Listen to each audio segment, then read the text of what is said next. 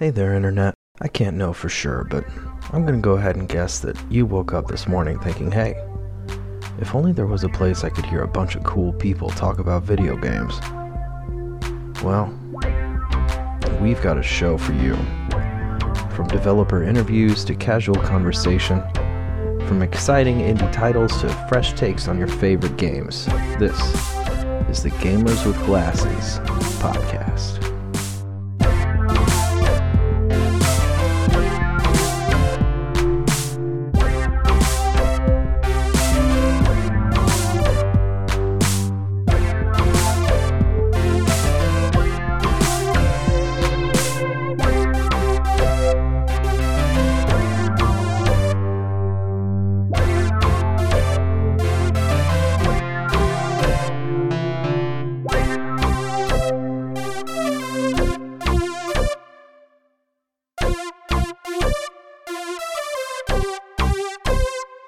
Folks, this is Christian Haynes from the Gamers with Glasses show, and we're happy to bring you another episode. And tonight I am joined by Nate Schmidt Hi there.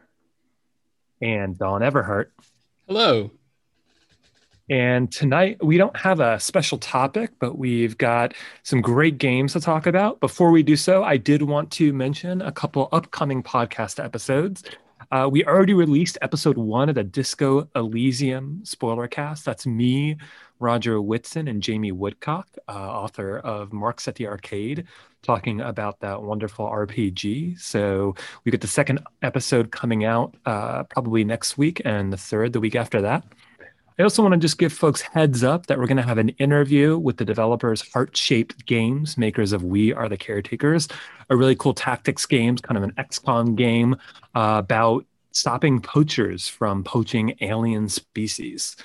Uh, so, yeah, so look out for that in our podcast feed.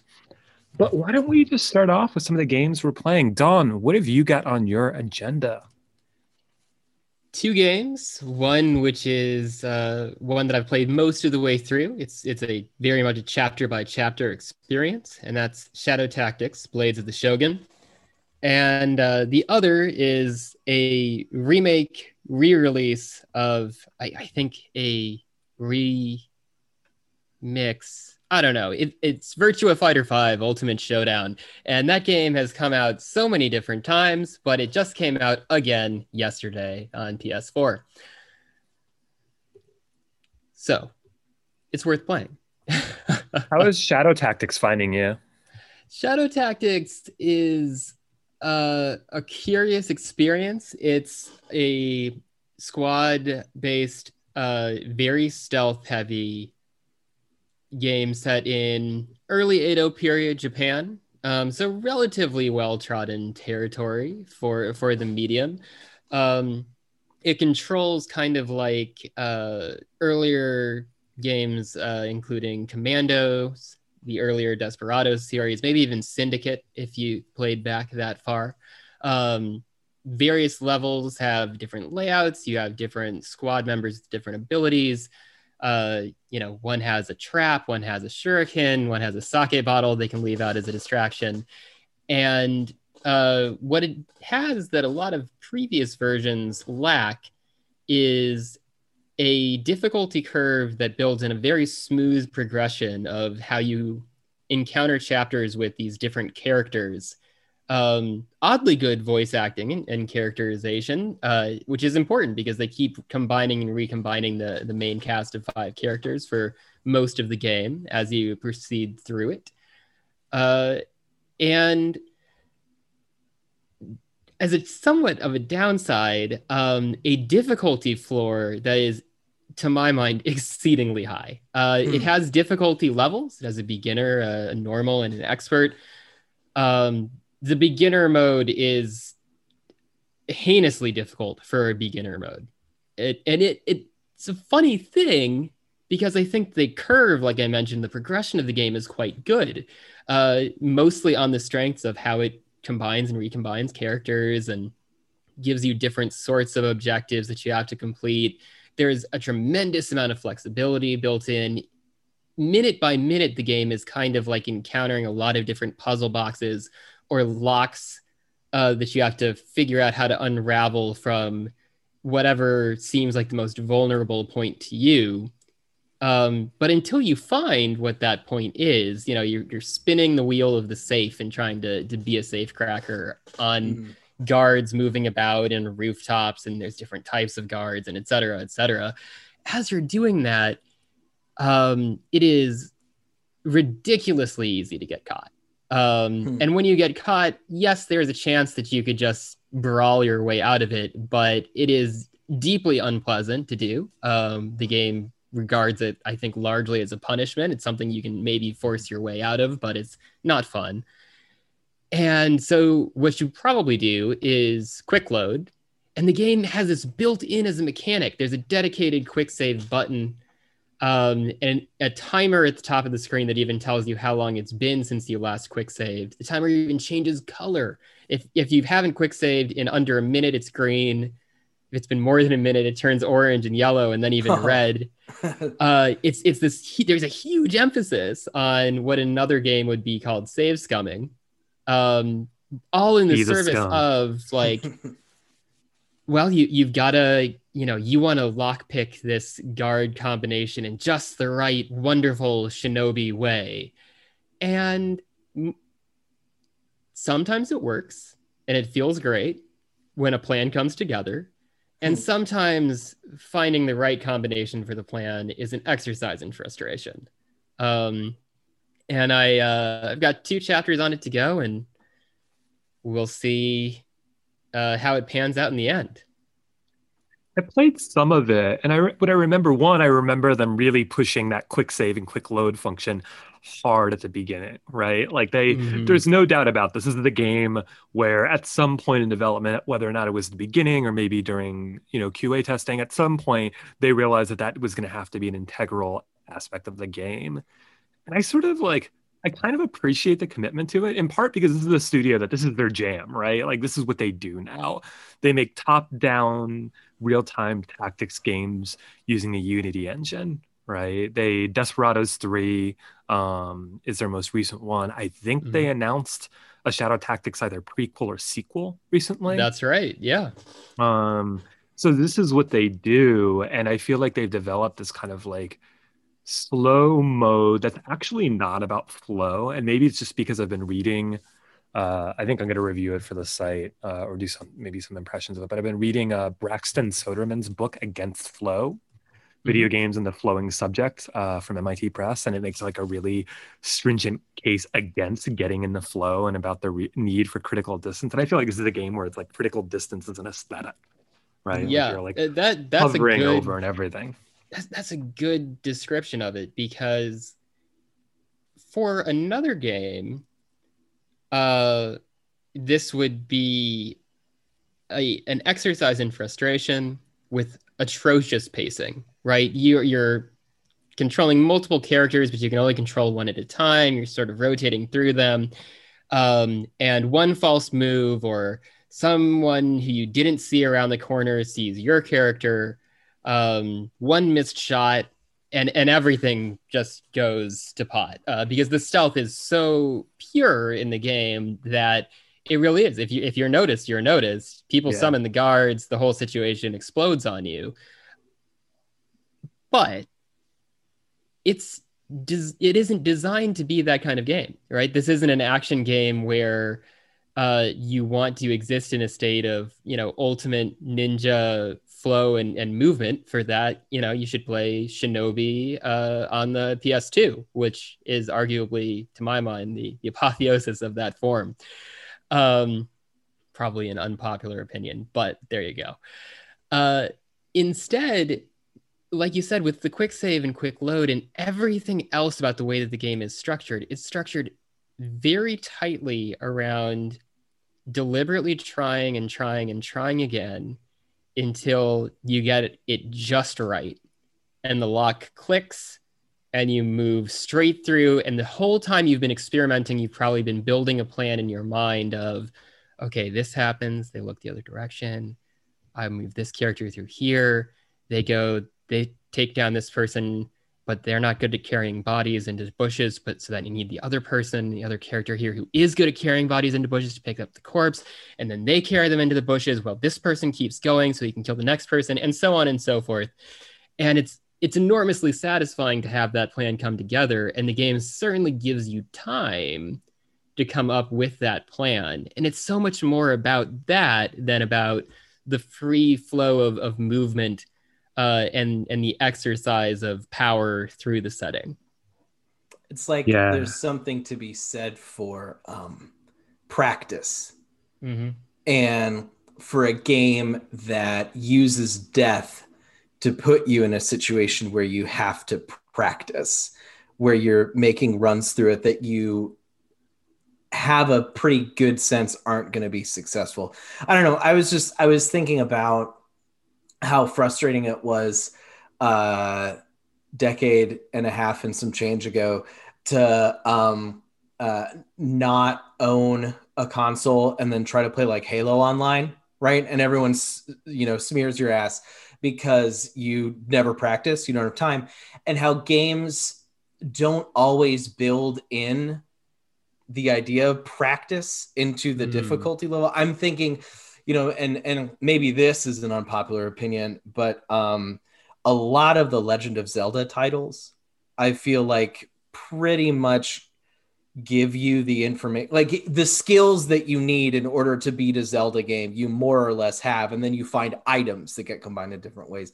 But what you're describing is something more like um it's a like it's teaching you how to continuously improve not just your understanding of what the mechanics are but like their function and i think it's cool Hmm. that the game kind of sets itself up to be kind of your tutor in that way i've i've learned to appreciate games that use death as a teacher That makes And me it- want to bring up Returnal for a moment and Mm, Oh, sure. hear about where Don is in that because I'm taking a little break from it and coming back to it. I'm planning to come back to it at some point.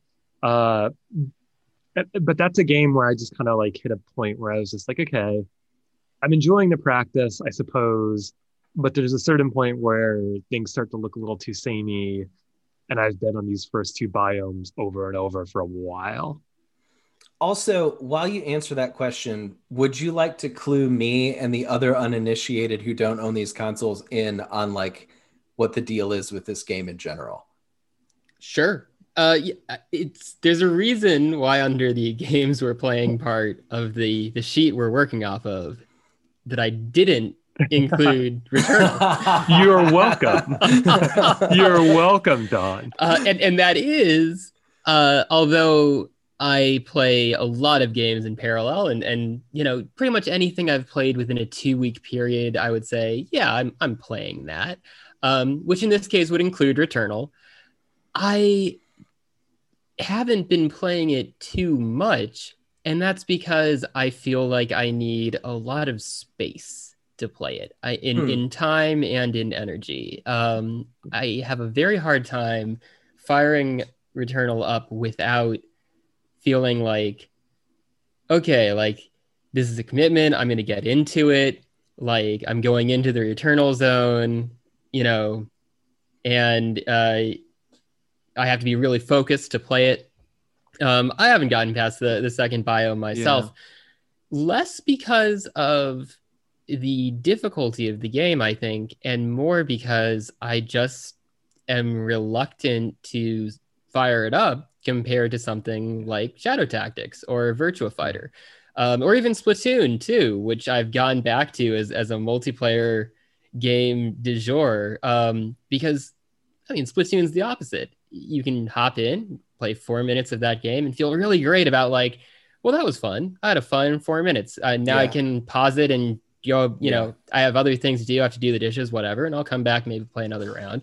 Same thing with Virtua Fighter. You know, I'll play around, right? Shadow Tactics, discrete chapters. They might take me an hour and a half to do, but it's like, well, one chapter at a time. I know how long this will be, roughly. Like, Yeah. nothing's going to take me more than 90 minutes to 120 at the very most in Shadow Tactics. And Returnal isn't like that.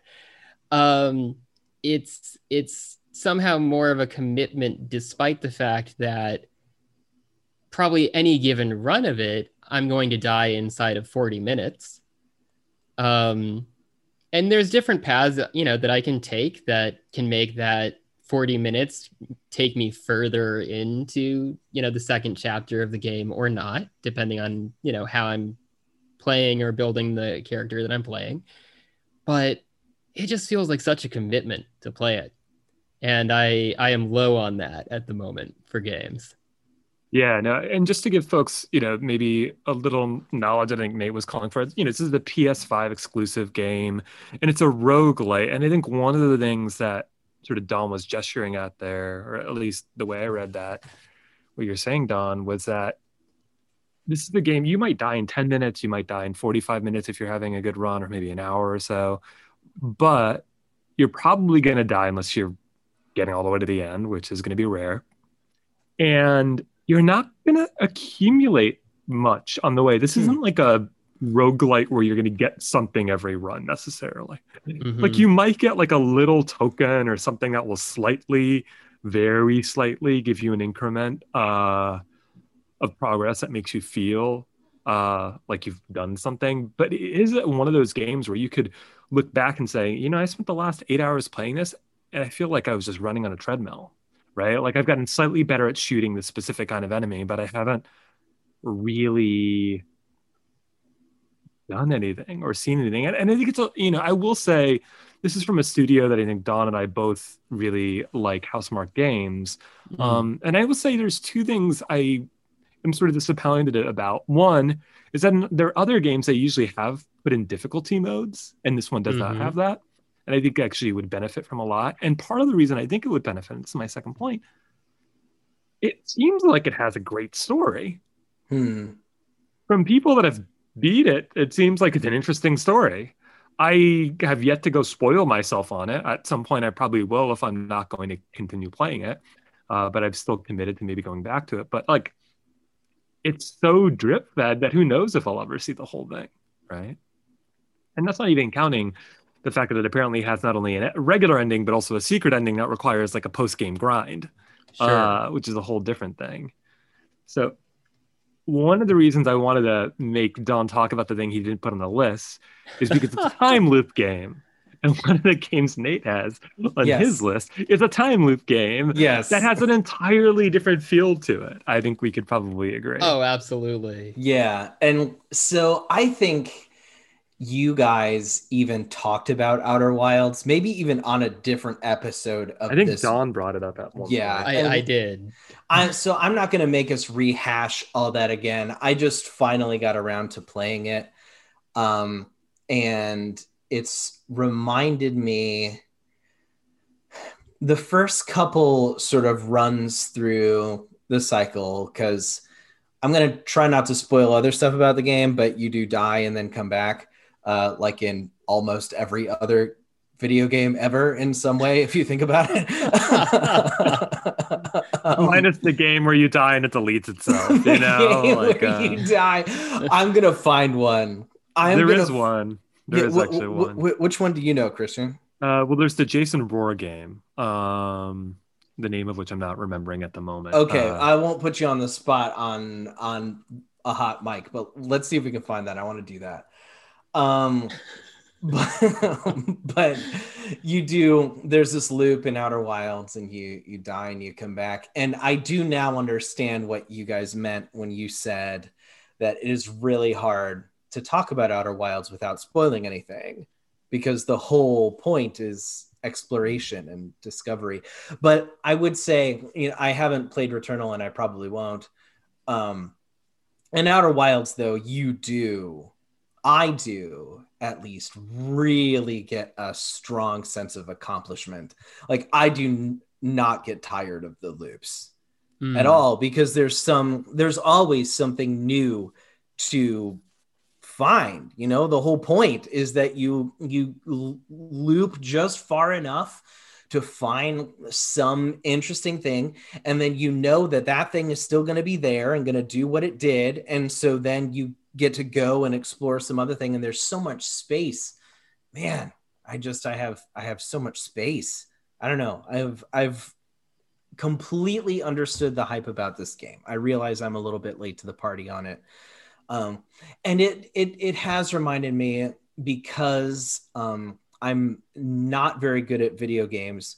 Uh, it took me a really long time to land. Like my first couple, it, it, the the physics of the the rockets in your spaceship and of your space suit are so ruthless in in some way. I mean, Physics you get the hang a of cruel it. mistress. Yes. you get the hang of it. Eventually, you do, but it took me a while to get the hang of it. Which is not a complaint. Is just something that if there's anyone else out there who hasn't gotten into this game uh, before me, uh, might do to keep in mind. Because thinking in three dimensions, the way the game asks you to think in three dimensions, was definitely something that I had to practice quite a bit. I mean, this is a game that, you know, this is a game that started off as a student made game Yeah, as like a thesis project, uh, you know, then picked up awards like uh, for best independent game, uh, and then you know got picked up by Annapurna Interactive as their publisher. Um, and you can tell that like to some degree it's like a physics simulator, right? It's using Unity engine, but they definitely built their own simulation, like physics simulation model into it. And so you have that like funness of the like not quite Fall Guys level physics simulation, you know, or I mean more than Fall Guys levels, but the sort of pleasures. But there's something there, like with the wonky jumping as well, like the weird, you know, Yeah. hold down to and then release the jump and the landing. There's a kind of comedy and humor in there that I don't think the game uh, avoids. Like it sort of leans into that humor at various. Oh yeah, points. there have Hmm. definitely been many times where I'm like, but I'm so close and I just keep bonking my head and it makes a little noise when you bonk your head. Yeah. yes.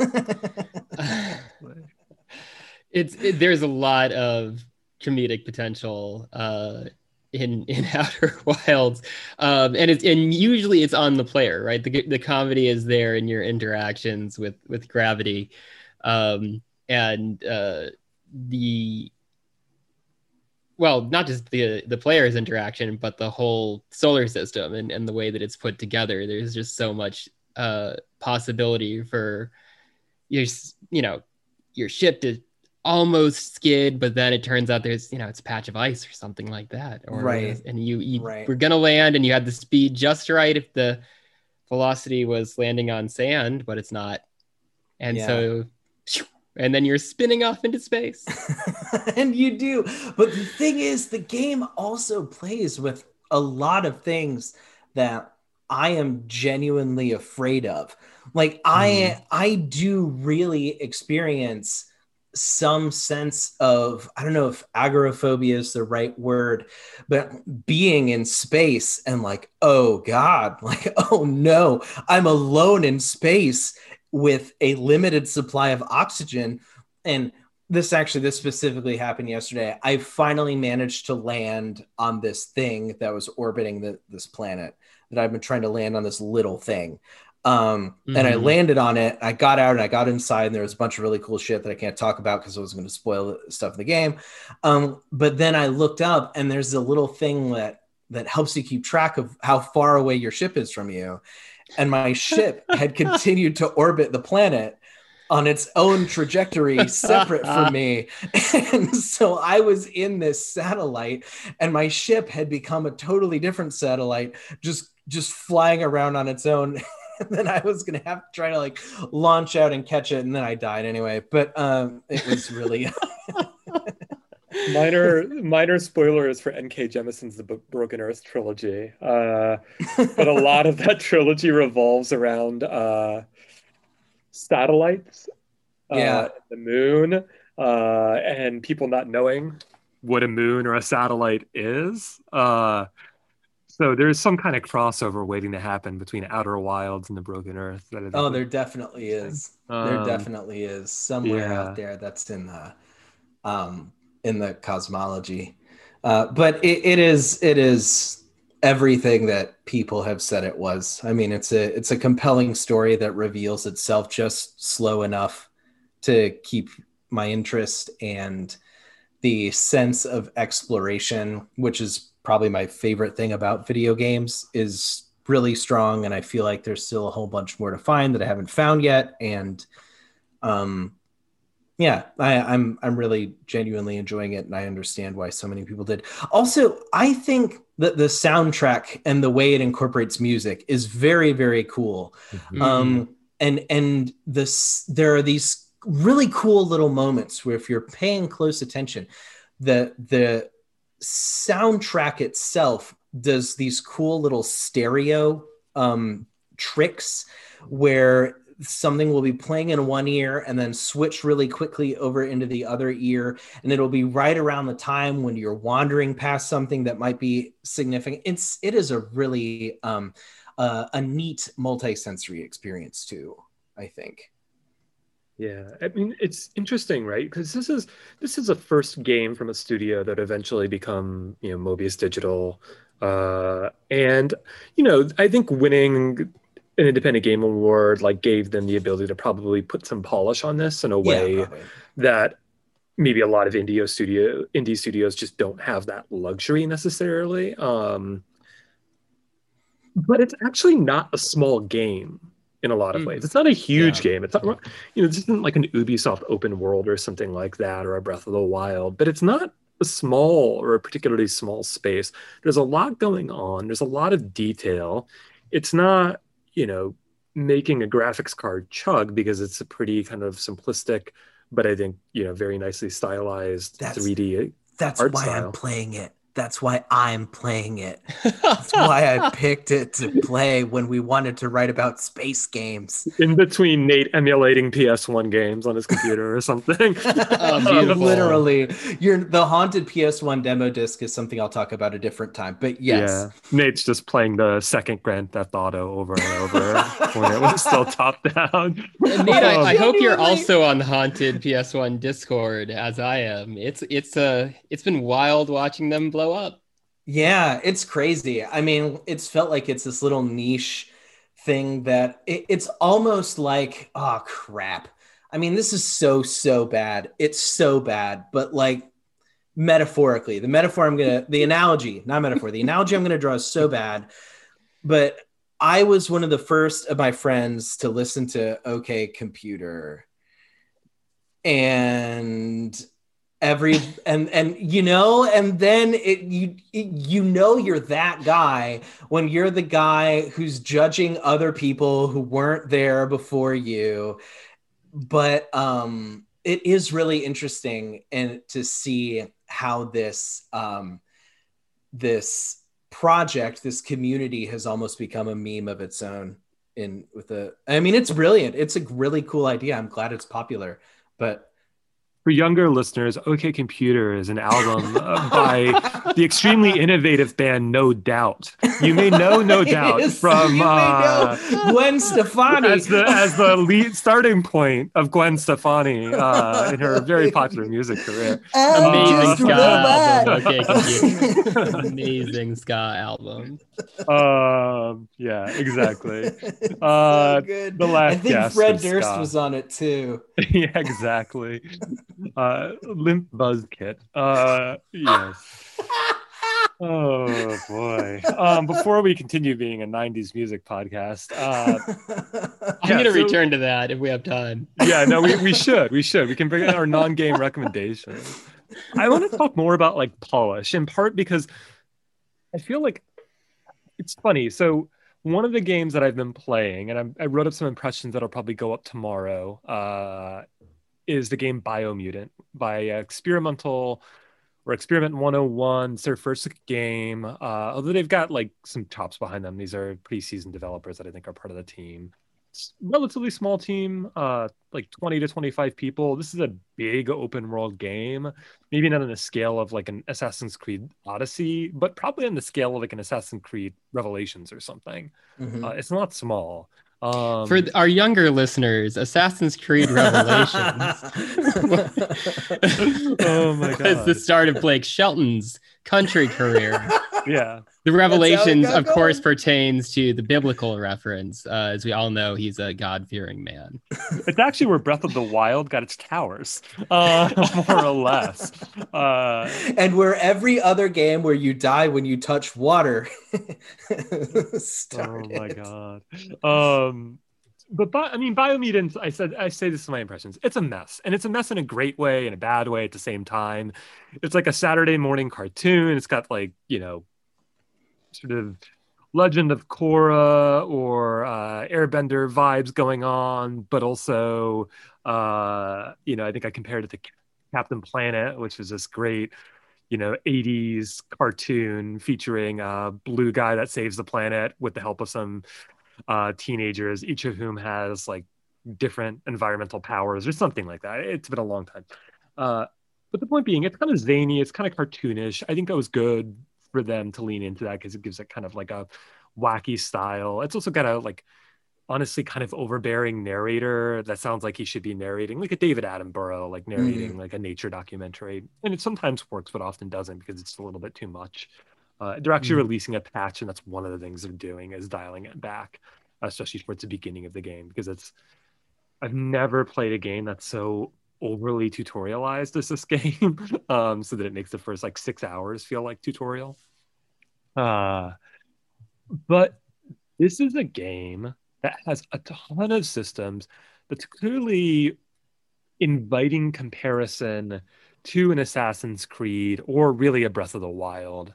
Uh, but it's also made by like 20 something developers and it's janky, right? It's janky in a lot of different ways. And I kind of like some of the jank, to be quite honest.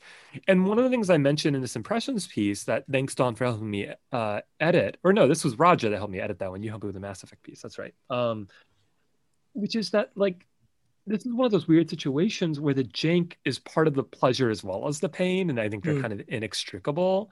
Where I Mhm. don't think you would get some of the pleasures if they didn't swing for the fences and put honestly just too many systems. There's a crafting system. There's a magic system. There's a you know you can craft unique guns as if like borderlands uh, had like skyrim style crafting or something uh, you can uh, upgrade all kinds of different traits uh, there's a system in which you create your character and Isn't endow it with game a specific producer who can say no. no, I mean Wow. there is this is overscoped after the max, right? But there's something I love about it because it doesn't hang together, right? And and it you know, this isn't to say it doesn't deserve some of the 6.5s that it's been regular getting in reviews. I think that's sort of like the average it's been getting. Uh, I think that's probably the right score. Uh, maybe I would give it a seven because I appreciate some of the jank a little bit more than folks. But was interesting to me was that I think it was a real litmus test for a lot of major games journalism outlets in terms of what they not necessarily what they always look for, but what they feel like they have to look for.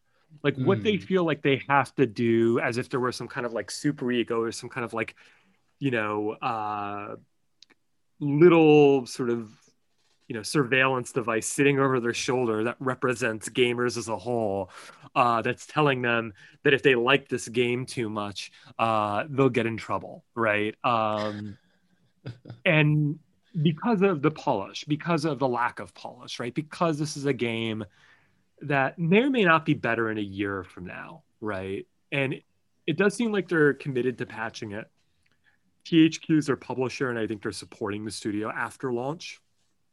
And so I think that, you know, they've committed to, you know, doing things like it has a kind of vaguely Devil May Cry kind of combat, but without the fine tuning that you absolutely need from a combat system Right. that mixes melee and gunplay uh, and combo systems.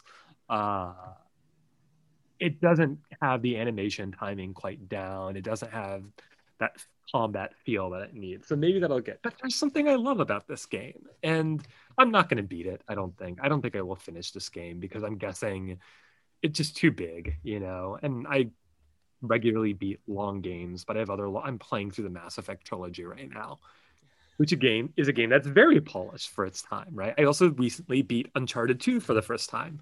Again, a game that even 12 years later shows its polish, right? Just in the camera work, just in the fact that the camera almost always is doing the right thing, uh, the third person camera.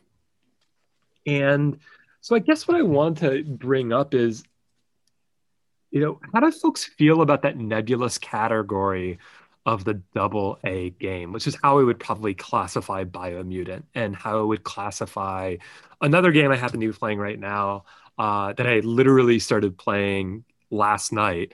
Uh, Warhammer Necromunda uh, let me get the full title right. Gun for Hire, I believe it's the sub subtitle. I didn't Warhammer. know that a sub subtitle. Yeah, that's news I think actually it might just be Necromunda Gun for Hire, but as far as I'm concerned, it's Warhammer 40k Necromunda, Necromunda Gun for Hire. That's which right. is like an amazing. Actually, honestly, I would tell people to go pick up this. I think you can get it for 30 bucks. I think, like, it's crazy this is a game with wall running, a grappling hook that can grapple anywhere. And Ooh, you sold me a grappling hook. That was a it. double jump That's from the need. outset, and like ton of like randomized weapons and like a little bit Diablo style. And from what I understand, a 12 hour campaign. Nice. Yeah. With underground like cathedrals that are miles high in a second level that's set on a train. But it's double A. It is janky. You can get caught in a wall. But it's amazing. So yeah, double so A is games. Double Does that mean a, anything to folks? Is is double A relative to jank then? Because like I don't really even want to talk about this game anymore, and it seems to keep coming back like a bad penny. But like Cyberpunk, that was supposed to be a triple A game, and actually, the way we some. know the no, the way we know that it was a AAA game is because of the way people reacted to the amount of jank that it had, to a certain degree. I mean, obviously there are other. I'm I'm I'm exaggerating, but like, is jank is is glitch an aspect of a sort of this double A thing that you're reach, reaching for? Because the place that I experience the most jank is in games that were AAA when they came out 15 or 20 years ago. Because mm-hmm. most of the games they actually play. But what what are those games now? You know as people are still playing them what are they? Maybe they're double A now.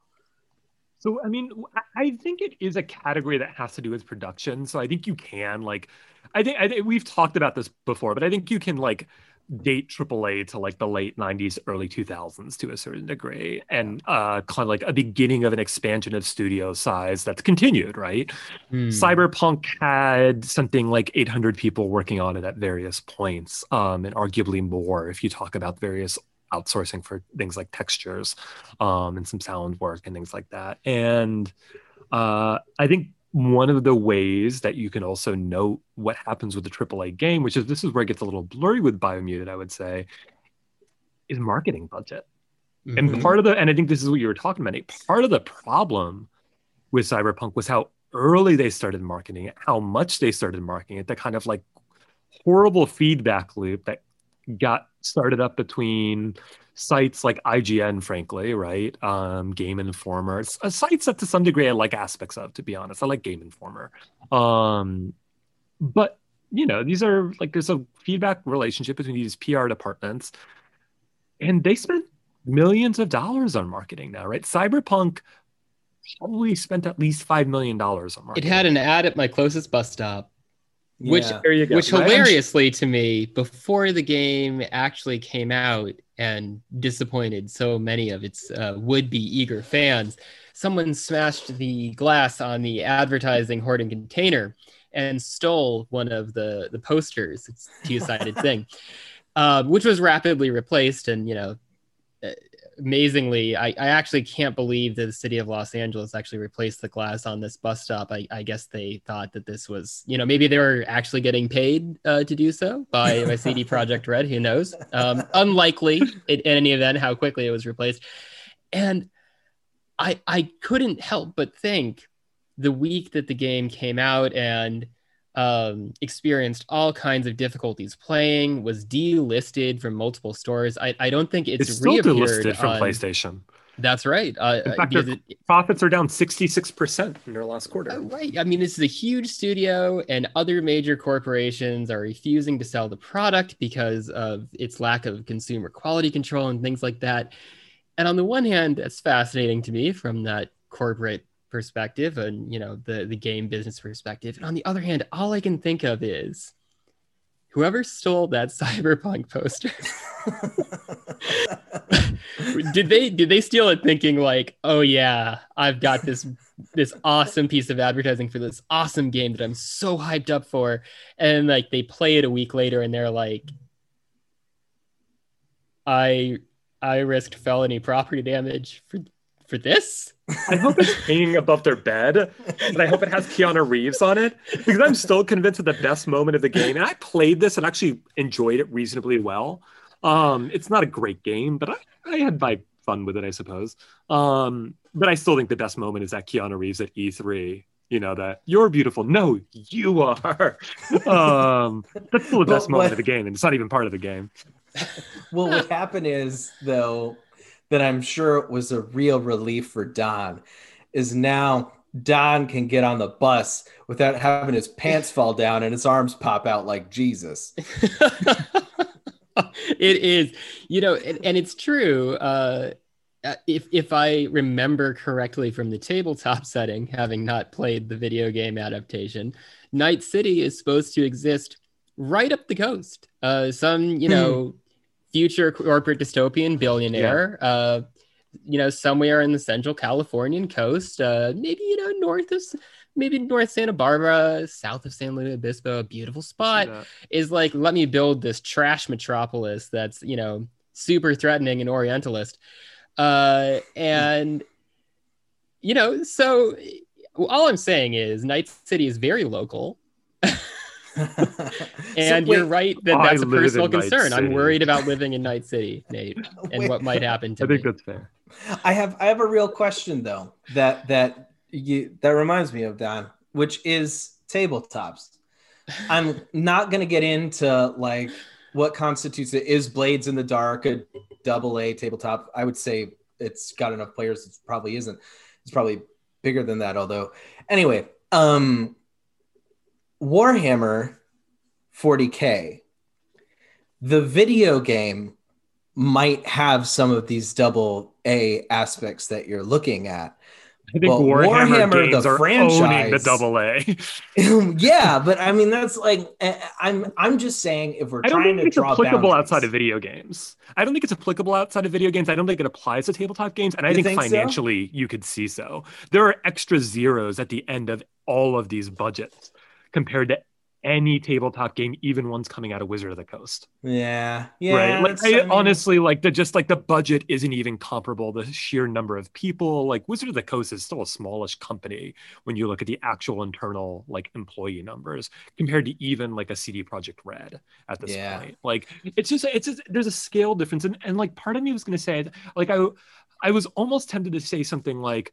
Oh, you know what? The difference between a AAA game and like a double A game, the tightness of the feedback loop between marketing and production. Because the problem with CD Projekt Red is that they were making a game while thinking about the marketing at a certain point. And there's a whole Hmm. discourse, there's a whole thing we could talk about the fact that they went like shortly before starting production on this, they actually went um you know, open on they you know, did an IPO on the stock market, right? Like they became a publicly traded company and that also I think affected things. Um but I actually don't think that quite makes sense as an argument because actually indie games like small indie games are very often in conversation with their marketing in a very tight way like i was reading about how twin motion the like socialist studio uh, that made dead cells uh, was very much in conversation with their marketing as they were in early access um, they had an american marketing guy they're a french company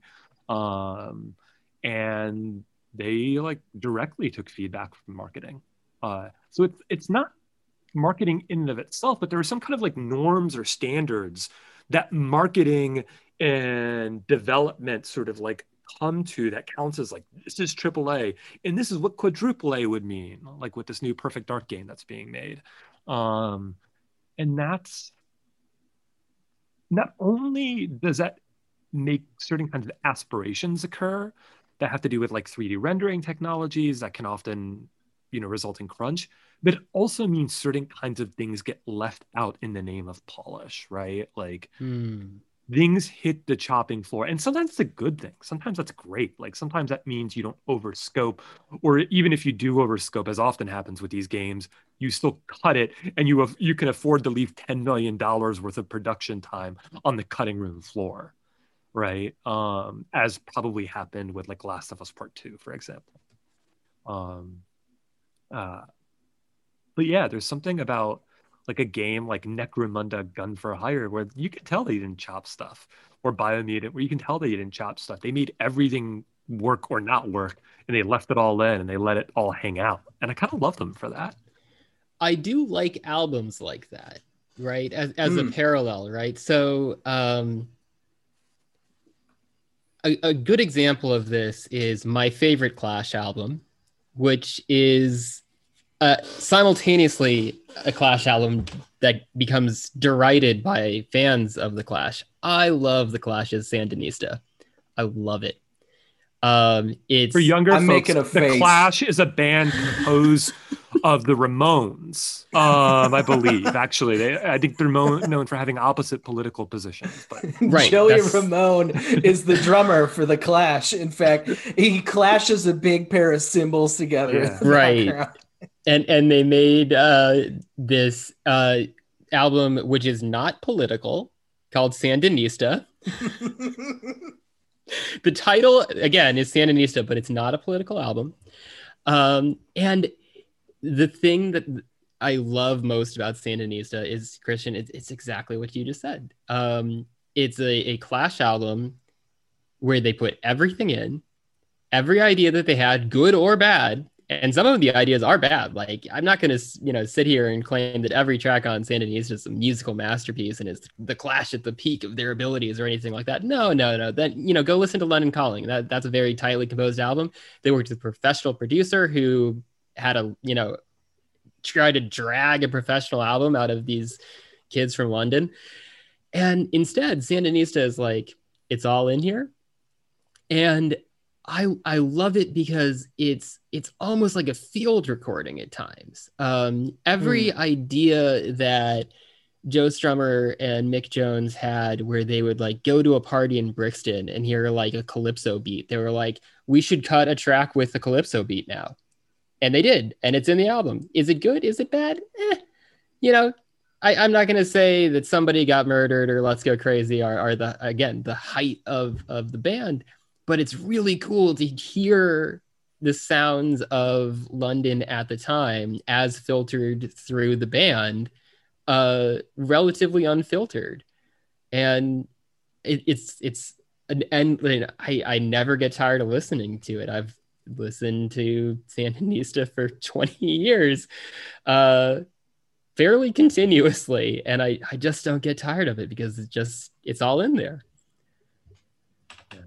It, it strikes me that they're like, you know, it's funny because I think studios can do this in different ways. There's like a maximalist way of doing this, like it's all in their sort of ethos, which you see from like a Biomutant, and there's like a Necromunda, Gun for Hire, or for that matter, I think a lot of Might and Delights, like larger games or something like that, would probably fall into that category of like a little bit larger team, uh, and it's not like they're over scoped. They probably have a better sort of production schedule because they're making, you know, more games basically. Uh, and but at the same time, you get that sense of some like rough edges, some things that are in there that don't necessarily absolutely have to be in there, but like they're in there because it's an interesting idea and it might work or it might not work.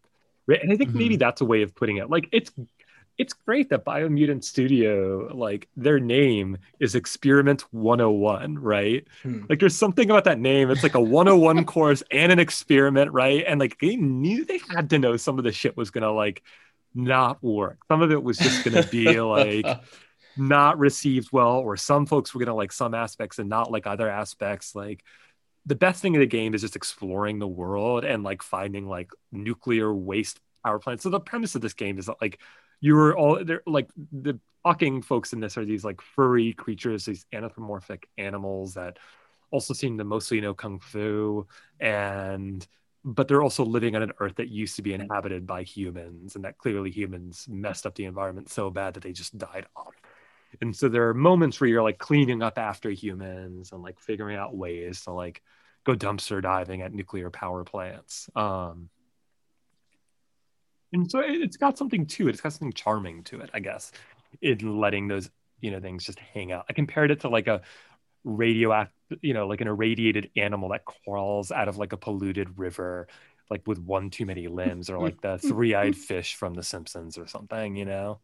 Mhm. um but yeah so this is i don't know this is what i've been thinking about is whether or not that category is a useful category whether it's more i think like it has some real there's a real distinction in terms of just like different scales of production but i've also just been thinking about like the kinds of standards we use in games journalism. And our sites like gamers with classes you know sits somewhere between like games journalism and games scholarship. That's sort of like our mission is you know kind of to bridge that gap in a way. Um but we don't feel like we have to pump out a review for everything and we couldn't even if we wanted to um, I was gonna say yeah. we don't feel like we, have would, to. but you know in the rarefied academic atmosphere which we breathe We're not uh, too concerned about uh, pumping out a review of every little piece of flim flam that comes from Ubisoft's desk.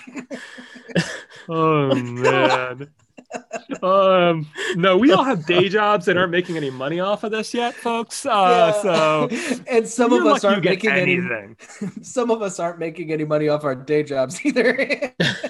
Because some of us are in graduate school. oh, graduate school Nate oh, I brought it up.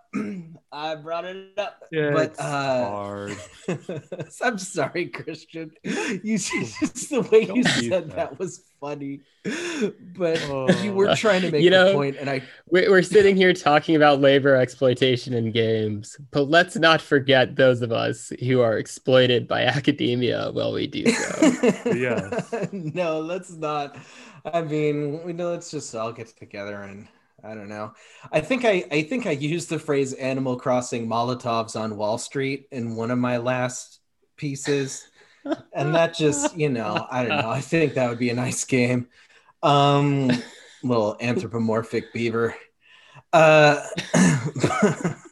but I'm thinking of the crafting Crossing. ingredients. You have the fairy bottle from Zelda, and you Yes. know, like exactly exactly and like a little bandana and i don't know where you oh gasoline from you know you don't see the mario kart cars ever really gas up but they got to run on something mhm, Um, mm. star power, presumably. star the renewable power. resource of the Mushroom Kingdom. Yes. So i'm sorry christian. I know you're trying to get somewhere uh, and no no.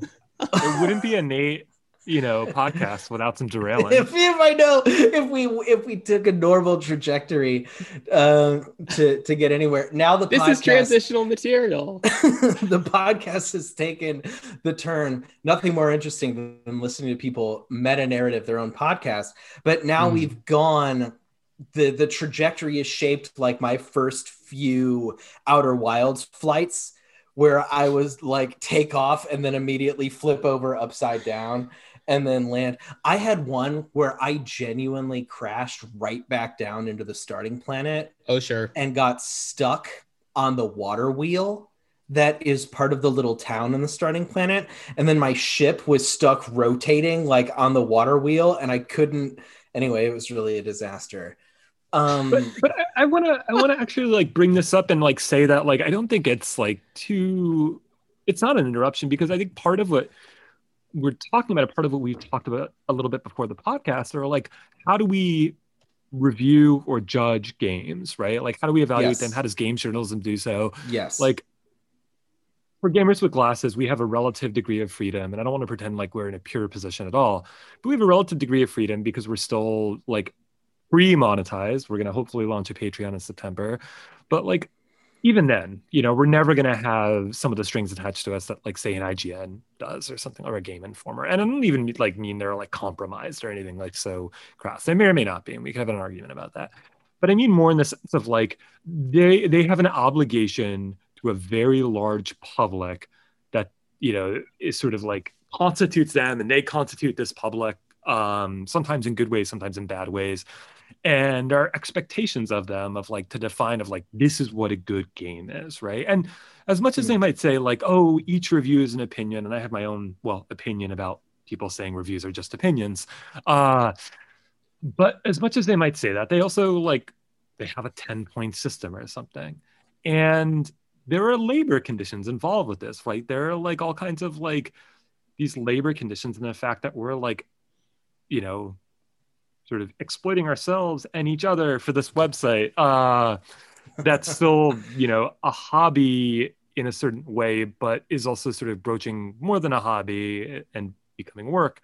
Um, structures some of what we do. And one of the things i think that stood out with biomutant is that like you could see games journalism sort of defining itself as a profession by being able to say like this doesn't make the cut and there, there mm-hmm. it, it must mean something for a game to make the cut and fulfill what it's supposed to fulfill.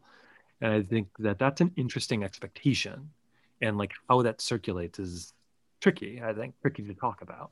Yeah and i mean it's tricky in all kinds of scenarios that i think make various kinds of classification i mean not unimportant but certainly there are different ways to think about them and it's something that I think about a lot. For example, before this podcast is over, I will talk about the game If on a Winter's Night Four Travelers. You are talking and. You should just keep talking about it. You, well, I, I will. And and and but part of what I'm thinking about as I'm playing this beautiful little pixel art point and click sort of adventure that was put together mostly by two people uh, Laura Hunt and Thomas Mooring using brilliantly setting your game in the 1920s so that you can most of your sound assets will be public domain hmm. and so they incorporate a lot of um, sort of uh, ripped uh, vinyl I, I, think they would have been 78 rpm at that time but but um, recordings into the soundtrack of the game. And they incorporate all kinds of other cool references. It's a really smart um, little mystery. Well i won't call it little. I won't use the diminutive actually because the stories are mostly really sad what i've played so far. But it's this smart mystery kind of thriller where you live through these four different stories and there are there's a character who you know you can look through the books on her shelf and her favorite novel is the first volume from Proust. And you can listen to the music that she remembers traveling to Vienna in 1926 uh, and there's an actual like she's got a gramophone downstairs and you can put on music by an actual contemporary composer. Someone put a lot of thought into the historicity of this game. Uh, mm. there's a really cool part that i'm in right now that's very um, lovecraft country. One of the stories is about a black doctor in uh, I think he's in New York. I haven't quite caught where precisely we're we're existing in this world yet.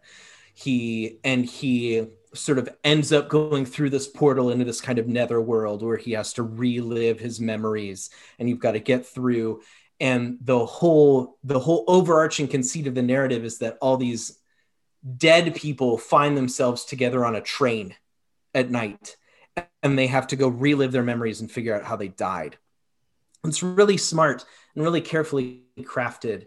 And I haven't actually finished it yet, and there's not a save. So I'm doing the full uh, Super Nintendo right now, where it's actually still running on my computer while we record the podcast.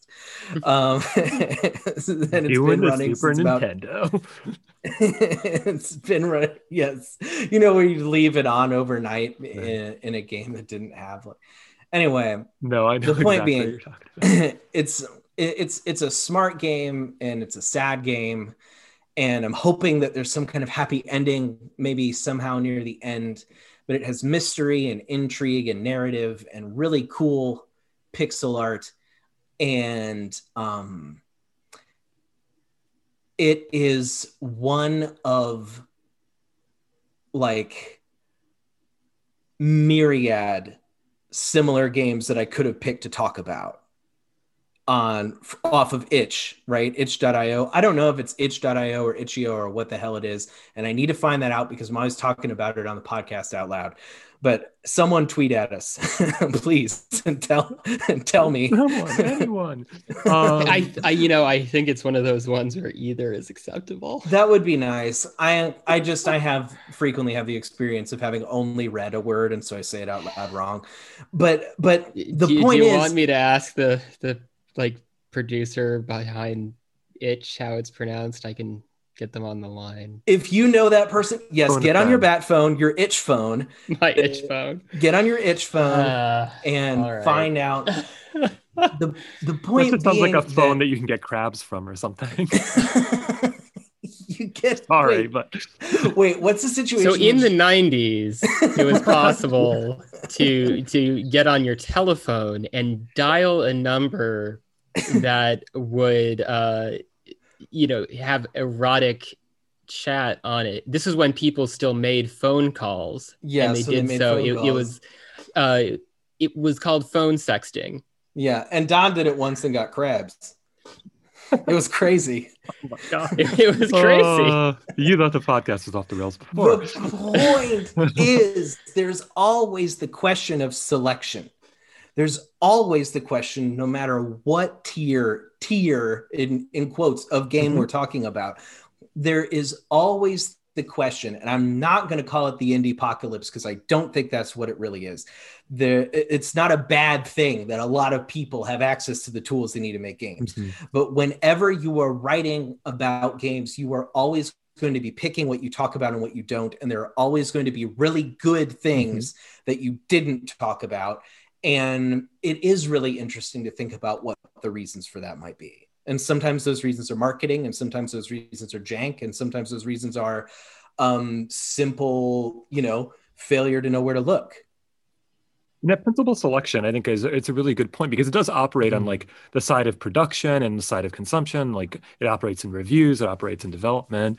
Uh, the game that I, I feel like is sort of analogous um, to you know, if on a night uh, that I'm playing right now is the Wild at Heart, uh, which Moonlight Kids made. We're gonna have an impressions piece from uh, Blake Reno in a couple of days go up. oh cool Uh, it- Nice. It's one of my games of the year, honestly, already. I'm probably about halfway through it. From what I understand, it's like a five to six hour game. Uh, it, you know, a lot of folks have been comparing it to Pikmin and Luigi's Mansion, which I think is right. Has some of the mechanics from both of those. It's also a very moving story about a child escaping from an abusive household situation. Uh, in it has kind of like Chronicles of Narnia vibes, and that he like, you know, goes into his backyard and ends up in a magical forest sort of situation. Um, so it's a little bit like walking into a wardrobe. is there a uh, jesus lion is there, There a is, lion that's jesus there's no Jesus lion. It's a little, oh uh, man it's a little that's wackier than C.S. Lewis could have, uh, I think, come up with, uh, which I love it for. Um, but it has a lot of moving pieces in a lot of ways, right? Like you do have this Pikmin style creatures you collect that have different abilities and there's different versions of them and puzzles. But it feels pretty tight. And you know, I don't know how many people worked on this game on their website. Moonlight Kids say that it's uh it's an indie development team, a collaborative team spread out across Portland, Atlanta, and Spokane. Hmm. Um, and I, I really want to interview some of these folks. So hopefully I'll get in touch with them and have, you know, be able to uh, interview them, maybe, yep, like involved with that. But it feels very tight, right? It doesn't feel janky at, all. In fact, it feels like not only does like not only have my save files not been corrupted, but it even has hmm. backup save files that it does automatically, right? Oh, cool. It's got like all of these wonderful mechanics to make a nice smooth process. It's complex, but it's not too complex. So I do think there is like this question of selection and what you're going for, and this is more of like a minimalist sort of design approach, even as the aesthetics are kind of wacky and also Saturday morning cartoonish. Uh, and I think this game should be reviewed by more sites, and I think sites are starting to pick it up. Uh, mm-hmm. But I think it'll probably review much better than like a Biomutant because it knows its scoping a little better. It like scoped itself a little better, and even if it has a smaller team, it knows exactly how much it could get off. Uh, and so there is that question but there's also just a question of reception and what we want from games. And like you know the other thing i kind of wanted to bring up uh in this episode was the whole like you know the umpteenth time we've had the ubisoft politics discourse occur right? Where some person from ubisoft in this case uh the game director for far cry 6 uh said something along the lines of my game is not trying to make a political statement. A couple sites sort of jumped on that, and then he released a blog post where he said, "I was saying my game is not trying to make a political statement, but that's not to say it doesn't have politics in it, right?" He's like, I think his wording was something along the lines of, "I'm not trying to make a simple binary statement about like for and against." And on the one hand, like okay, this is Ubisoft doing Ubisoft. Well, the you know maybe you can give Far Cry 2 with its kind of like Heart of Darkness narrative a little more credit. Um, Clint Hocking uh, being the game designer there, who most recently did uh, Watch Dogs Legion, which is sort of interesting in a way. Um, and you know, on the other hand, it's like okay, like you don't want to own it. And then on the other other hand, I'm sort of bored by games journalism saying, but what's your political statement?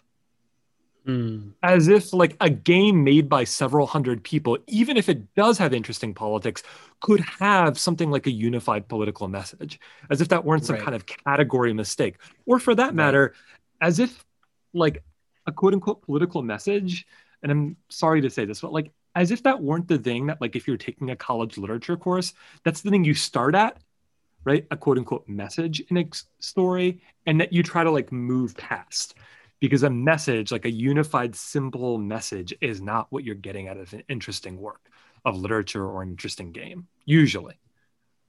I don't know. Do folks care about this at all? Is this like like this discourse, this like back and forth, this tango, as it were, this dance between games journalism and big studios like Ubisoft, where they go, it's not political, and they go, it is political, and then they go, well, I guess it's political, but it's not simplistically political, which means we won't take a specific stand. I don't know.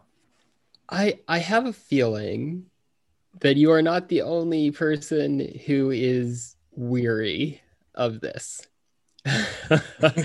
uh, and as a result, I feel like the this latest flash in the pan with this latest Far Cry was very easily identifiable, even by those who really live for the discourse of the day around video games, as a retread. It felt like a rerun in much the same way where any Far Cry game after 2 has felt like a rerun.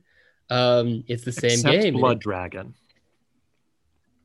well, Blood Dragon is its own special category courtesy of Power Glove. It's because of the soundtrack, really. I mean, they made the game because the soundtrack existed first. Soundtrack and, and to first. give credit where credit is due, the game director of this new Far Cry is the game director for Blood Dragon and has not done a Far Cry since.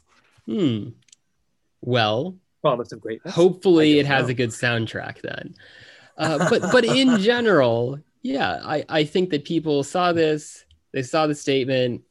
We all had a good chuckle at how this was Ubisoft's 30th time their PR has put out a game like Watch Dogs, like Far Cry, like Assassin's Creed, and said, oh no, despite the obvious and overt political symbolism that we're using inside of this game, to give it any flavor at all. Uh, despite that, this is not a, a political work, which of course predictably has everyone, you know, more or less point out the obvious, which is you're using political symbolism in your game. In in five, it was the symbolism of white supremacist theology in Montana. Uh, pretty hard to avoid that and and say that there's no politics in your game. Similarly, six, it's set in Cuba. Uh, and and Cuba in a somewhat revolutionary moment, I might add, um, given that Far Cry games after two it's tend not to set in. Cuba. It's a Oh no! country that looks a lot like Cuba, has certain Oh, traditions oh, in geez. common, but yes, thank thank you. Um, it, it's important to be precise where Ubisoft. dear isn't. Ubisoft, can I have my check now, please? But but I mean, part of I think my frustration with Ubisoft in particular for instigating this discussion and its accompanying press cycle over and over again is is its imprecision. The studio uses the, the symbolism of politics indiscriminately in the games that they make. They're fine with it they like to pick uh, up these things like Tinker Toys and put them together and make sandboxes for you know things where players can blow things up and hang glide. Um, which, you know, hey, blowing things up and hang gliding in video games is fun. Doing so in tropical settings is fun. Okay, uh, but I don't think that there's anything more there, right? To sustain any kind of discourse about games and politics and have that anchored in Far Cry or Ubisoft's other output is, you know, like holding a bologna sandwich and debating its culinary merit, right? Like a bologna sandwich could be good or bad, but complicated, it ain't. Yeah, I mean, I guess this is where this is. I mean, this is where it's a problem of like almost category mistakes, right? Because on the one hand, Far Cry is inc- incredibly complicated. The reason I like the Far Cry games are because of emergent mechanics that remind me of like the best immersive sims. On the other hand, right, you're not going to accuse these games of having really complex narratives or stories, right? And and if and if you know if that's what you want to do, that's fine. And if like you can get something out of it, that's great.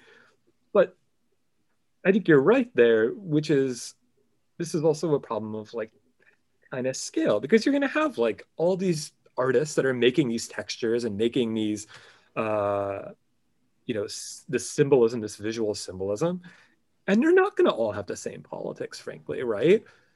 And they're not going to be thinking half the time about what's the political message this sends even if they're doing research about like uniforms that might have been worn during the revolution in cuba right like the kind of like ad hoc uniforms mostly. There weren't uniforms worn to be honest in a lot of parts of the revolution because that wasn't a big like point of interest right? Turns out you don't need uniforms when you're hiding uh in the forest uh trying to jump out and surprise larger military forces. Um Go figure. go figure. Uh but it's funny because there is like there is a problem that i think you're getting at. The thing about ubisoft is sometimes they seem like they want to have their cake and eat it too right? They want Mhm. like the credit for getting into politics this is where like you know you're not going to get mad at nintendo's breath of the wild for not having a specific explicit political statement because they don't try to get credit for doing so which isn't to say the game doesn't have politics although i'm also sort of sick of like people throwing out that everything is political without stopping to talk about what that might mean you know as this is a statement that probably comes from a very specific moment of feminist politics from the 60s and 70s um, Mhm. and then sort of expands from there.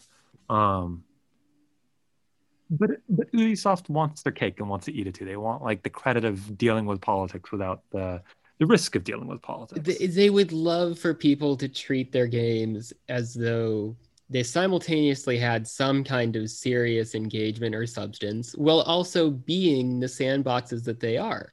Yeah. Uh, but but to use another perhaps oversimplifying metaphor, I don't go down to the local playground, look at the sandbox, and think, yes, there there this is a great reflection of all kinds of, of societal forces. Is it? Yes, it's public infrastructure and et cetera, et cetera, et cetera. And you can dig as deep into, into public sandboxes as anything else.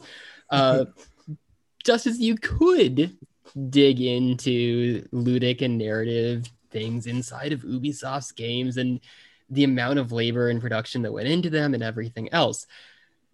But I, I, on another level, I just don't think that the substance is there.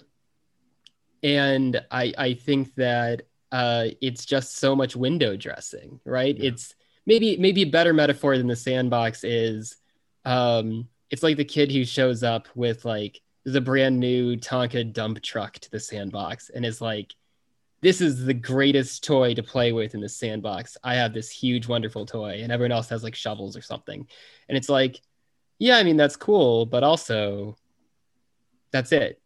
Yeah. Right. Like also we're still just digging in a sandbox and that let's just have fun with with that part because there isn't a whole lot else that needs to go on here. Right. But this is where I get frustrated, I think, I guess, with like the and and I do not want to blame specific outlets because I think it's actually like a condition that these outlets are dealing with. But like the way in which games journalism does something like, okay, let's condemn Ubisoft again for not having enough politics or for not making a specific political statement.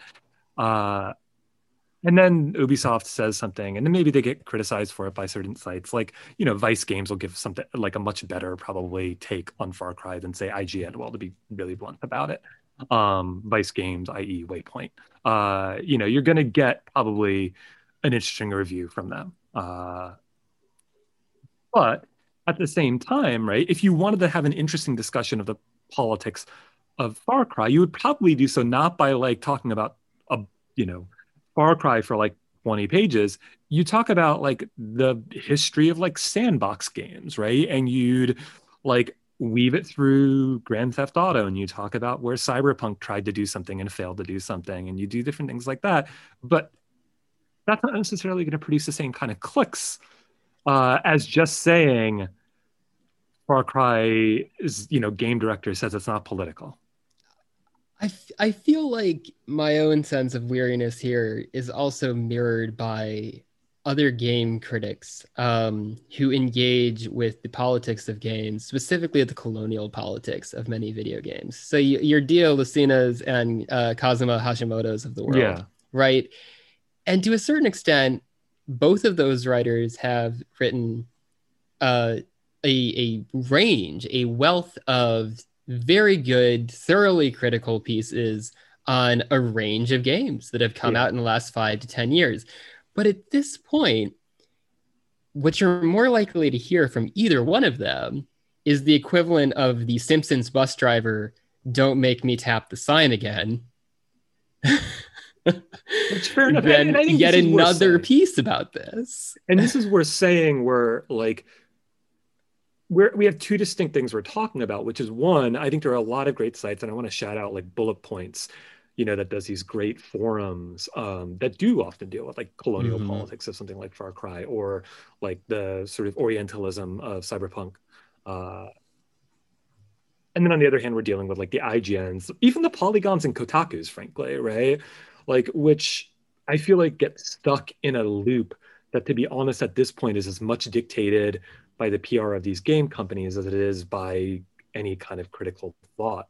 And I guess what I want to see is like these super smart people sort of break out of that loop, or often like people that I think do have a kind of critical acumen that I feel like sometimes just gets wasted because they're doing the interview. And of course, you know, they're going to come up with something from the interview and they're thinking about what's going to blow up. And fair enough. Like, you know, these people got to make a living. Like, you know, and if that's what it takes, then maybe that's what it takes. And better that than like, you know, not thinking at all about the politics of a Far Cry, I suppose. Um, I guess like yeah, this is this is also where maybe there's this disjunction between like again like academic scholarship and games journalism, right? And things that as academics, like sometimes you get to take for granted and be like, of course everything's political. But what do you mean when you say everything's political? Because that's the question I'm interested in, right? Mm-hmm. Um, whereas, you know, if you're on Kotaku, if you're on Polygon, you have to start arguing that point in the first place, and you can't take it as a given. Right. And even if you assert it at all, you're going to have people yelling at you and, you know, Twitter or something. Well, oh yeah, people can get I ugly just- about this. let me just though put in a little plug for players though like for people Never who- heard of them. Exactly like that's what i've kind of been feeling this whole Are, are players conversation gamers or Hardcore gamers, I hope. the hardcore the harder are, are the did they did they did they do the get good oh my Um, God. Disco Elysium. Hardcore. Hardcore. okay. For the Disco But- Elysium fans out there. do you um that'll be some some good patreon content we'll have christian redoing the voices from uh i don't even know i haven't played the game. You remember um in 2017 the alt right was pissing its pants over wolfenstein the new colossus? Yeah? Yeah, and that was hilarious and i loved it. Um but just the whole and and, and also like was really frustrated the idea that it's like uh controversial to be this like run run and blow up nazis game um This is when we were debating whether or not punching a Nazi was legitimate, etc. yeah yeah And by we, exactly. I mean, oh my God. Wow. Exactly. You remember, but uh, it is important not to forget these things. Um, but like people, people approach games with expectations, and to be honest with you, I certainly do sometimes approach a game and I just think I need a break. Like and and to a degree this is because I as as several of us on the site do I have this ridiculous job where I have no choice but to think about this bullshit all day. I mean that that's all day long. That's all there is. And so I often approach games like, "Oh, please, like just can I please have a couple minutes that aren't saturated with cultural criticism? Like I would play man, Tetris. I would just love like 15 minutes of of of Oh man, I've got bad news about the the treatment of international copyright and Yeah, uh, and the the, creator of Tetris. I, yeah. I'm so sorry. Yeah, you know what, Don? um, but, no, but you, you see what I mean? It's like the perspective that people are who are have no intention of writing about the game, who just want to play, who who just intend to play the game. I think that the people who are writing about the game are beholden to, in in a lot of ways, is all I'm trying to say, and that there are a lot of people and. Hopefully, raising the nasty specter of the alt right doesn't mean that I think that it's all of these people, but there are a lot of regular everyday people um, for whom saying a game is political is going to mean something very specific as you were pointing to christian what does that mean there are people for whom that's going to mean this won't be relaxing I think that's a great point. Hmm. Right. And I think that's a great, I mean, because I, I think there's a way that sometimes that gets bracketed off in the name of like, we're doing serious criticism. So therefore we have to pretend like that isn't part of what people go to games to. Right. Like, and then on the other hand, there's like other instances where people maybe lean on that too heavily.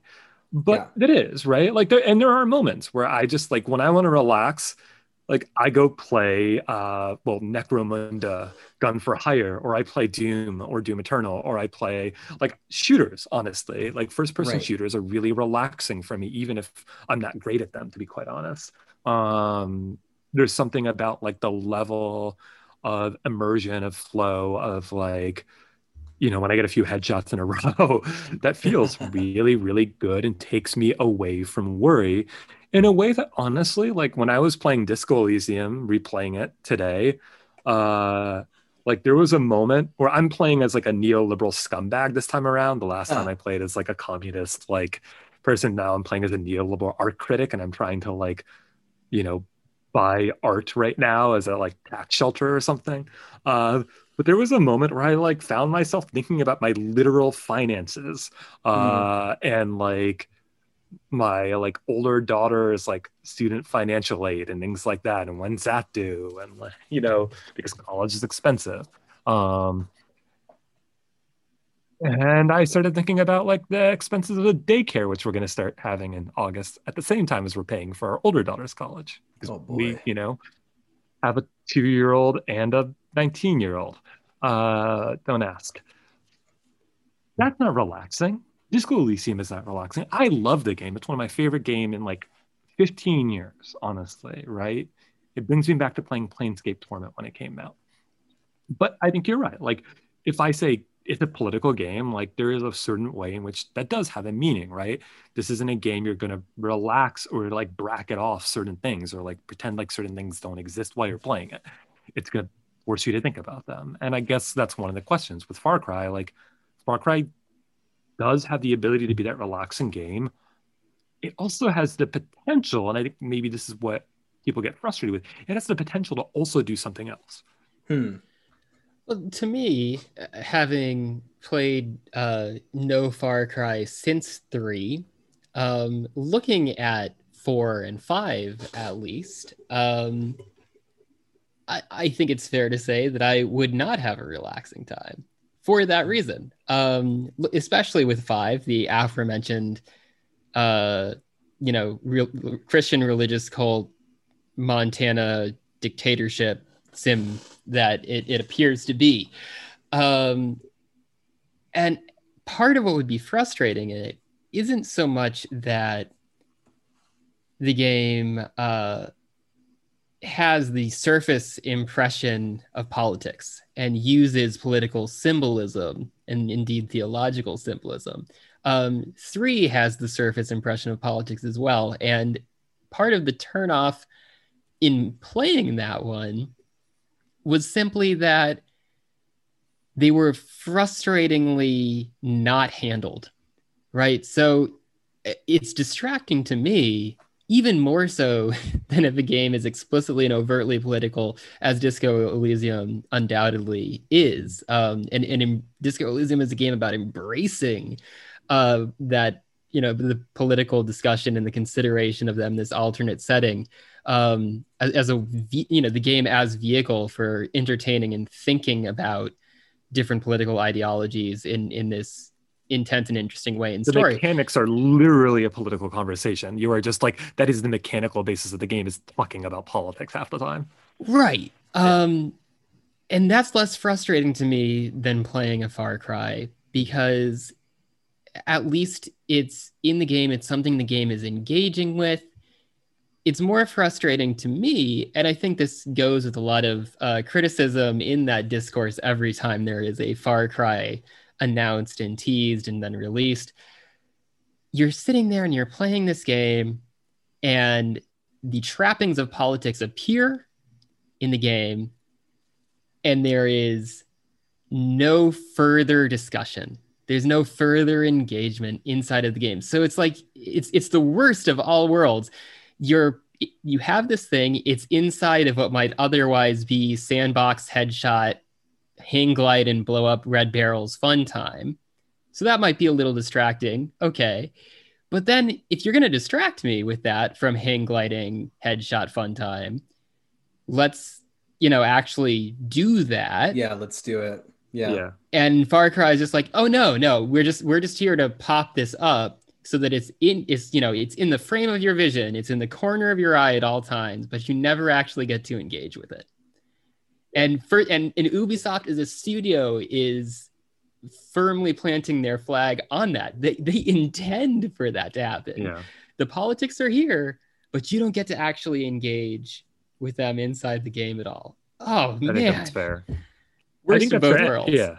Yeah. And I think that's fair. And I think that totally speaks to like, you know, I think a lot of this comes from me being a, in a relatively like privileged, not vulnerable position, but like I can easily bracket that stuff off. And some of that has to do with my own like work and my ability to bracket some pretty heinous stuff off just because like I feel like that was how I was trained to do things. Yeah. right like and you know that's not necessarily a strength either uh but i can do it i can turn off parts of my brain that you know in other contexts might scream uh but it, it's interesting right? Because it suggests there's almost this like spectrum. There's on the one hand or like imagine like three different positions you could occupy there's like the game like disco elysium that leans into its political content right? Then there's the game like Far Cry that includes that political content as a kind of selling point, but then won't like do much with it, right? Or will do stuff with it in a very sort of lazy fashion so that you know colonial politics turns into like really just a James Bond villain, right? Especially by the time you get to something like Far Cry 4, but even Far Cry 3 arguably. Mhm. Um, and then at the other end of the spectrum, you've got almost every Nintendo game, which there are political elements in Nintendo games. I think, you know, for example, uh, I forget who it was that wrote a pretty nice article on like Breath of the Wild and climate change, right? There's been a few of those, but there was a really good one that came out in a recent article uh, or a recent issue of Paradox, uh, the science fiction. Uh, we'll do it later, whatever. Um, and Well, or, or you could, you know, point in a studio way to the large differences in how a company like Sega treats uh, LGBTQ plus workforce to the point of sponsoring Tokyo Pride, right, and how Nintendo completely elides Right. any internal or external reference. Th- um, it- it's it's that's like I mean, weirdly, it's Sonic like a. Japanese version of like family values, right? And it's a hell of a lot more, or a hell of a lot less pernicious, probably, than that like moral majority family values that emerges in the 1980s and becomes like one of the defining elements of the Republican Party, right? But there's still that like we're gonna bracket off this stuff on the assumed basis that what we're doing is child friendly, and child friendly means we don't have to deal with politics. But on the other hand, you know what? Still, like Breath of the Wild doesn't flag itself as like this is the game about climate change. This is the climate fiction in games, and therefore it's important. Um, and therefore you should enjoy the fact that you're becoming a better citizen of the world by playing Breath of the Wild. Um, you can you can probably actually do that and get a sandbox experience at the same time. But I suppose to Nintendo's credit, they don't try to capitalize on that. I guess that makes sense. not until to they their do Yeah. uh, un, until they do Animal Crossing Molotovs on Wall Street. Right. That And- that's when they would take their their big leap into politics as soon Yeah. as Nate gets hired as a, a game director. Yeah. That's Yeah. why I mean- actually why how I got started here. I'm trying to get their attention on the podcast because I think it's a really good idea. hmm I mean, Mhm. Animal Crossing is a game that like has a really weird relationship to credit and debt, but we don't need to go into that. Yeah, Um. Could we tweet Baby's this out first now? mortgage. I think could we tweet this podcast at Nintendo and see if I can make uh, a Molotov flinging animal. Well, you can tweet everything at Nintendo. All right, all right. I, Just I- Nintendo, Nintendo. at I, them. hi, my my name my name's Nate, and I would really like to make an anti-capitalist Molotov cocktail based uh, Animal Crossing game for you. Exactly. The vision is ready to go. It's, it's right It's there. really- It's right there. All we need to do is work out literally everything else about the game. I think we've got it. I think we've got a start for sure. Yeah. I mean, we're not going to resolve this conversation, and I don't think we should, right? Like, we shouldn't try to like tie some bow on it. Um, it's messy, and it's messy in part because like politics are messy, and it's messy in part because you know the politics in gaming of gamers of the label or identity of gamers or gaming culture whatever you want to call it uh, is messy sometimes in a good way often in a bad way um, especially when it gets like exclusionary and who gets to call themselves a gamer. Uh, but yeah it's a, it's a funny moment. And uh, you know at the very least i guess like i remember that moment. I want to say it was another ubisoft game maybe even like a division mobile game. Oh Correct me if I'm yeah, Ubisoft where they were, like, trying to all use- those Tom Clancy licenses. But it was also like this Rest was the moment they were trying to Tom use Black Lives Matter sort of stuff in like something, or like there was like a vague, more than vague resemblance between like Black Lives Matter protests and like maybe the vaguely kind of like sort of sympathetic bad guys in a game that was being made. Um, like, will they go too far? Will they become terrorists? Kind of thing. Uh, you know, so there are moments where you just have to be able to like call out a developer and say like, nah, nah. No. you know, like please don't, please don't. Um, and then there are moments where you should like dig in, and be like, okay, what what does it mean that we want a game to like reckon with politics in some way, right? Because like frankly, Mhm. like I like punching Nazis, I like shooting them in the face in a Wolfenstein game, but like that game, like you know, it's not like a game was all that interesting when it came to its stuff. Like, although you know, it's actually got an interesting sort of like ragtag group um involved, but yeah, so I don't know, I don't know. There's lots of stuff um that we could keep talking about but i don't know. How do we are there any other games folks want to talk about? Anything that we're people are dying to talk about before we log off i'm playing mass effect for the first time i'll just say and i'm written a little Speaking piece of on a it that- game with no politics. yeah no politics whatsoever ashley's not a racist she really just wants to protect the alliance the human alliance The main That's all. character's name isn't Shepard. Yeah. Yeah. I'm enjoying the game. I'm enjoying the game. Um, even though it's not Star Trek Next Generation, which is basically what my article going on the website is about. Um, it's literally just called Mass Effect isn't Star Trek. I don't think I'm naming it anything other than that. That's a good that. title. No subtitle. Yeah. Um, It isn't Warhammer 40k. Mass Effect isn't Star might Trek. actually be the next article I write. Mass Effect isn't Warhammer. if Whatever Warhammer game I can do happen a sub subtitle, you Actually, can Mass too. Effect isn't Warhammer. Would I? I'm interested in that. It's not working. Um, they both have religious subtext, and yet, Hmm. um, Mhm. Yeah, yeah. We Is it should. overtext in Warhammer though? I mean, all the heresy. yeah, that's true. There's no subtext. Yeah. I envy these like British PC podcasts, like PC gaming podcasts, where like every single one of them played Warhammer growing up because they were, you know, British and their local gaming shops were like just active like sites of Warhammer play. yeah. Not that you can't do that in the states, Well, but I don't think yeah, it has the Games same- Workshop just owns stores outright. It would be like GameStop o- and Wizards of the Coast being the same company. Yeah, exactly. Yeah. It's envy that. expensive though. Yeah. I mean, it's so expensive.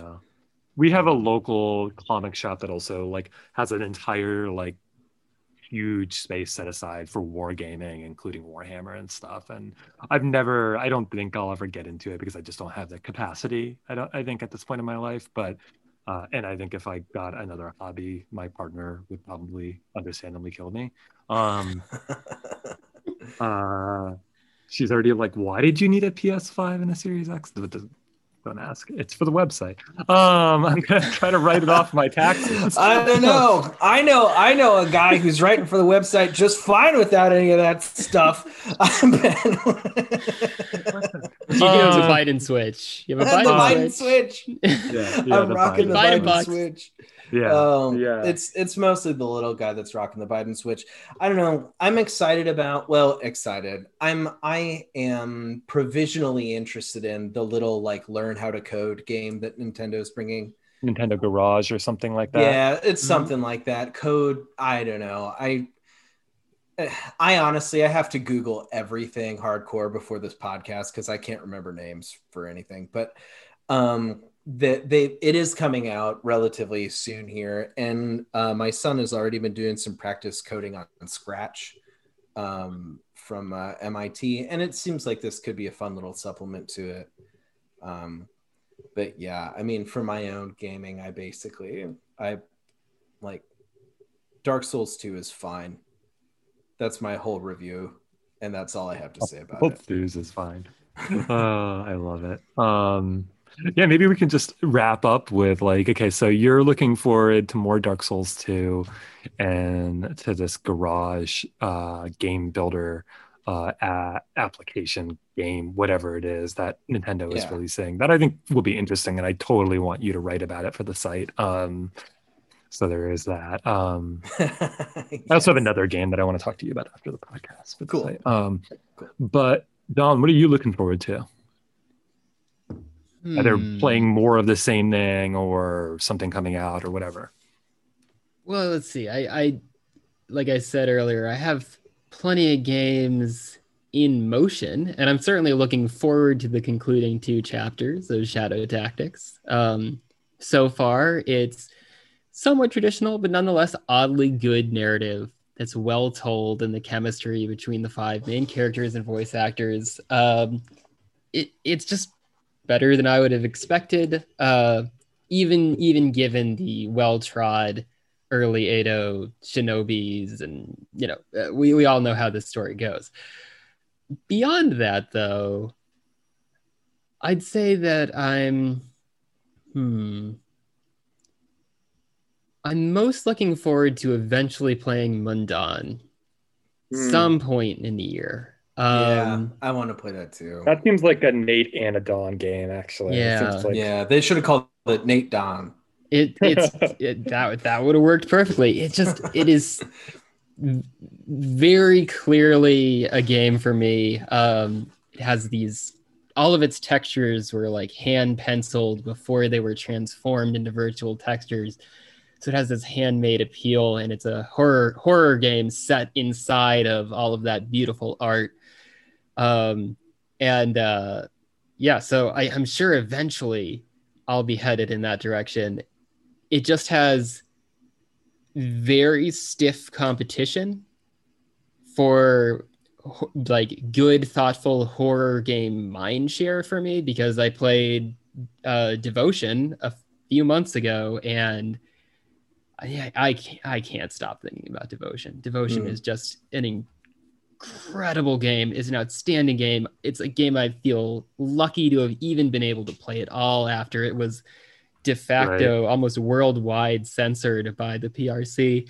Hmm. Um, not even for its actual content, uh, but for an art asset that was in in a corner of it.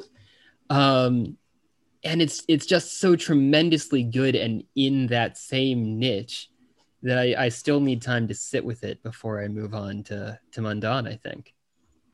That seems entirely fair. Yeah, I don't I don't know what I'm like super excited about right now. I guess one thing, there's a rumor going around ResetEra apparently that uh Psychonauts 2 might shadow drop during E3.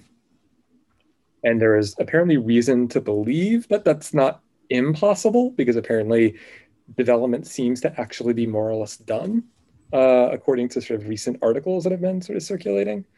Uh, I don't know how true that is though. Uh, but I'm looking forward to playing Psychonauts 2 sometime this year, which I think seems very likely. Um, and I won't have to pay extra for it other than my Game Pass subscription. So that's exciting. I'm excited that it is apparently an open secret that Arkane has a new game announcement uh, that they've been working on for a while. That's going to be a game E3 announcement uh, from their, I think their Austin studio has a new game uh, to announce, and I'm looking forward to playing Deathloop at some point this year, hopefully. Yeah, so none of those are anytime soon, but that's what I'm. I don't know. Deathloop's been getting a lot of, uh, I guess, previews been coming out from uh, journalists playing it. Um, and uh, we're not quite in the league where I'm getting that invitation, or any of us are getting that invitation. But, but I can read. Gamers There's with one thing I can do. Gamers with glasses, colon. We can read.